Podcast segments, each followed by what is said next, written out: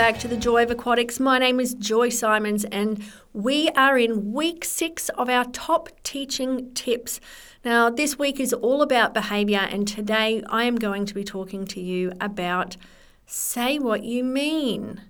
Wow, now this is really important, especially for little kids who take things quite literally. Saying what we mean and following through. That works with our boundaries that we just talked about a couple of episodes ago.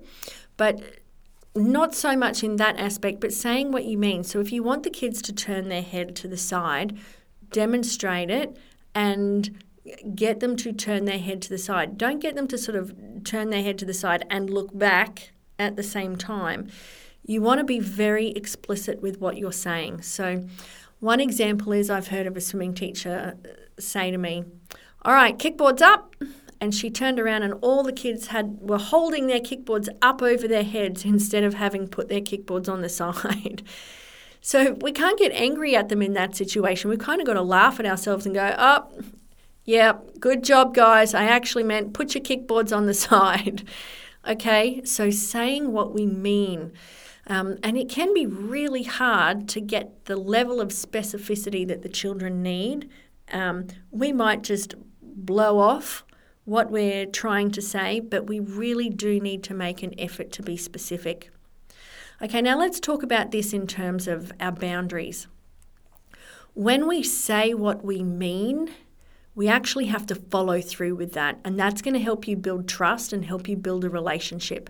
So, if the kid's behavior is stepping outside of that boundary, and if you say to them, right, next time, if you do that again, you're going to have to sit out for five minutes, or you're going to have to go and sit next to mum and dad for five minutes, you need to follow through.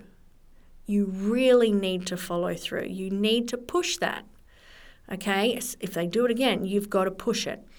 So, don't say something if you don't really mean it. Don't say, right, next time you do that, you're going to be out of this class and you're not coming back.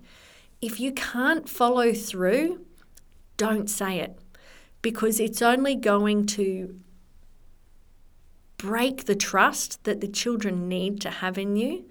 And it's only going to make you look foolish if you don't want that child back in the class and then the following week, well, there they are in your class. They're like, nah, nah, nah, nah, nah, nah, I'm back here. You can't do anything about it. It's going to be really hard. So please don't say something if you can't follow through. It is so, so, so important. All right, well, that's about it for this episode. Say what you mean, follow through. And if you do say something funny, like the kickboards up, have a laugh and carry on. Don't take it personally. have a laugh and carry on. All right, guys, thank you for listening. We will be back with an episode tomorrow regarding time management. All right, I will catch you then. Happy swimming.